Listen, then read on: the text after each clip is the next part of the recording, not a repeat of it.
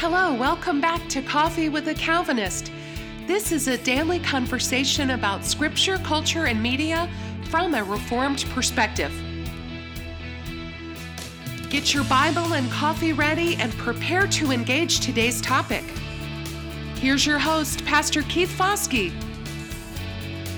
Welcome back to Coffee with a Calvinist. I'm Keith Foskey, and I am a Calvinist. As most of our listeners know, along with being the host of this program, I am also the pastor of Sovereign Grace Family Church of Jacksonville, Florida. On today's program, I'm going to feature a portion of a recent sermon from SGFC. If this portion of the sermon is an interest to you, and you decide you'd like to hear the full message or others like it, please go to our website and you will find a library of over 1,000 sermons on a variety of topics. These include messages from me, our other elders, and from special guests who have visited our church over the years. Now, without further delay, here is a clip from a recent message. I hope you enjoy. And today, as we come to the 46th Psalm, we find ourselves in one that can draw great emotion, and I, and I hope that it does. I, I don't preach for the, for the purpose of emotion, but I do hope that this passage will draw from us a sense of urgency in regard to how we feel about God's presence. Because this psalm is about the presence of God. And do we, as a church, believe God is still here? Or do we believe that God has left us? Do we believe God is still here? Or do we feel like the Spirit has departed? In the Old Testament, there was a time where the, the Ark of the Covenant was stolen from the people of God, and as a result, a woman gave birth prematurely, and, and, and when she gave birth, she named the child Ichabod. And the word Ichabod is from the Hebrew word kabod, which means glory. Ichabod is the opposite of that. She named her child No Glory because the glory had departed Israel. The ark had been stolen. You imagine that you name your child after that? That you name your kid Ichabod because on the day he was born, it was the day that the ark, the, the presence of God had left.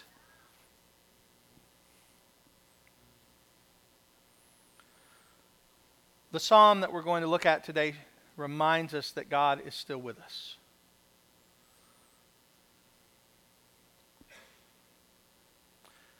Some psalms are connected to specific acts of history. If you're familiar with Psalm 51, you know that because in Psalm 51, it actually says this psalm was written because Nathan the prophet came to David when David had stolen the wife of Uriah. Remember that? And it tells us that Psalm 51 is the prayer of David, a prayer of repentance. So we know the historical context of Psalm 51 because it tells us that. But Psalm 46, our psalm for today, does not give us a historical account to tie it to. However, tradition and history does tie this text to a historical account. And I want to share that historical account with you because I, I, honestly, this week, as I was learning more about what happened in this historical account, I was overwhelmed by what God did. I was telling Jennifer, we were talking about it yesterday as we were driving. I was telling her the story of what happened. You see, in 722, the Assyrian army decimated the northern kingdom of Israel. And in 701,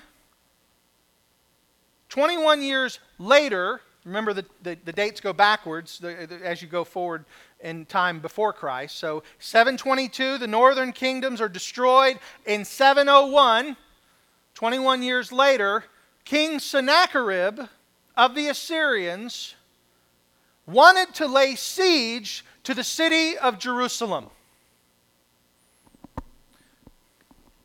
Sorry. And as he was preparing his armies to breach the city walls of Jerusalem, King Hezekiah offered him money in exchange for safety. And if you read the story, these, these passages, this is in 2 Kings 18 and 19 and Isaiah 36 and 37. So if you want to write those down to read later, you can read the whole account for yourself. But in 2 Kings 18 and 19, we have the narrative. Um, and then in, in Isaiah 36 and 37, we have Isaiah's version of the narrative, but it's the same story.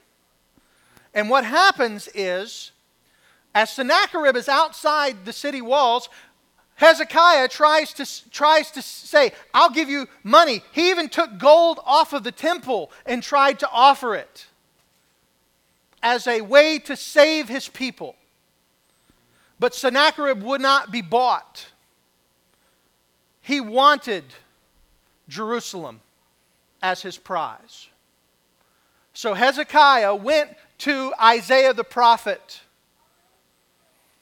And Isaiah the prophet said, Jerusalem will not fall to Sennacherib. Jerusalem will not fall. I do want you to see this. Turn to 2 Kings. I'm just going to read a few verses, but I want you to see what happens.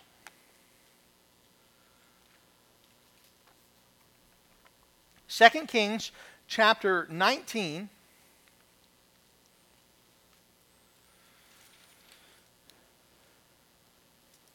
and verse 32.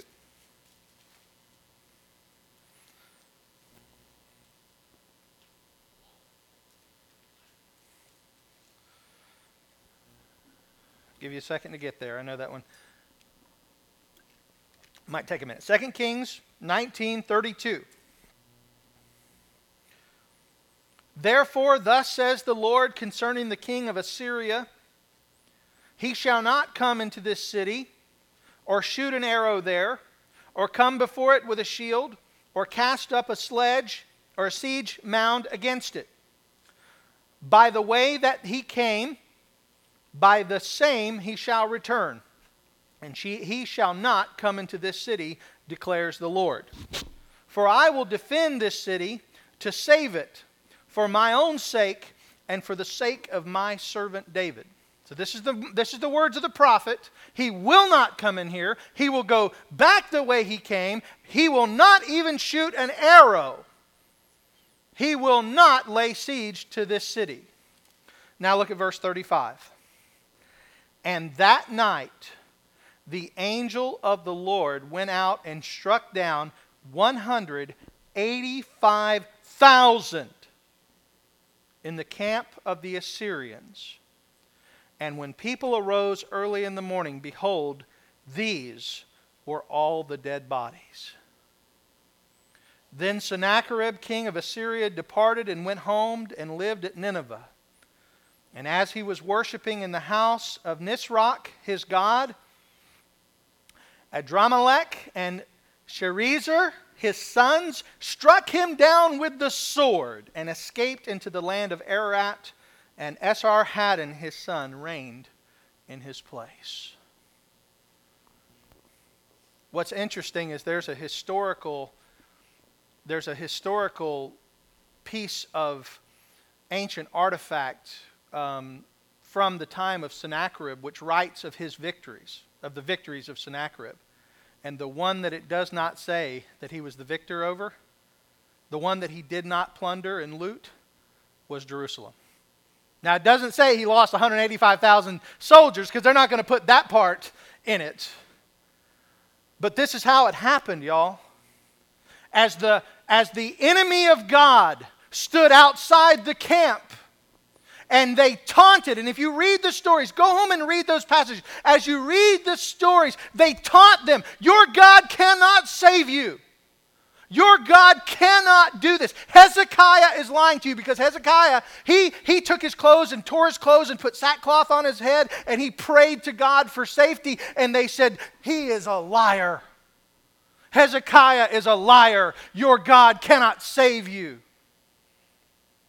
And that very night, as the angel of destruction had brought death to all the firstborn in Egypt, the same angel of God passed through the camp of the Assyrians and killed 185,000 soldiers in one night to save the people of God from their enemies. Beloved, I believe that's the moment, that moment of deliverance, I believe that's the heart of this psalm. Now, I will say this it might not be, because the psalm doesn't say that. But there is internal and external evidence that suggests that these events are tied together in history. But here's the thing about this particular psalm Psalm 46 is not just about Sennacherib and Hezekiah. Psalm 46 is a promise for all God's people of all time. And I, I have a feeling that may be why it's not connected to only one historical event. But that every time God has been the refuge, every time God has brought safety to his people, every time God has stood up and been their defense, they can look to this psalm and say, God is our refuge, a very present help in times of trouble. I hope you enjoyed that short sermon clip from Sovereign Grace Family Church. Again, if you're interested in hearing more or you would like more information about SGFC, please go to our website at sgfcjax.org. That's Sovereign Grace Family Church of Jacksonville. And if you're in the Jacksonville area, please come visit us on an upcoming Lord's Day. Thank you for listening today to Coffee with a Calvinist. I'm Keith Foskey, and I have been your Calvinist. May God bless you. Thank you for listening to today's episode of Coffee with the Calvinist. If you enjoyed the program, please take a moment to subscribe and provide us feedback. We love to receive your comments and questions and may even engage with them in a future episode. As you go about your day, remember this Jesus Christ came to save sinners. All who come to him in repentance and faith will find him to be a perfect Savior. He is the way, the truth, and the life, and no one comes to the Father except through him. May God be with you.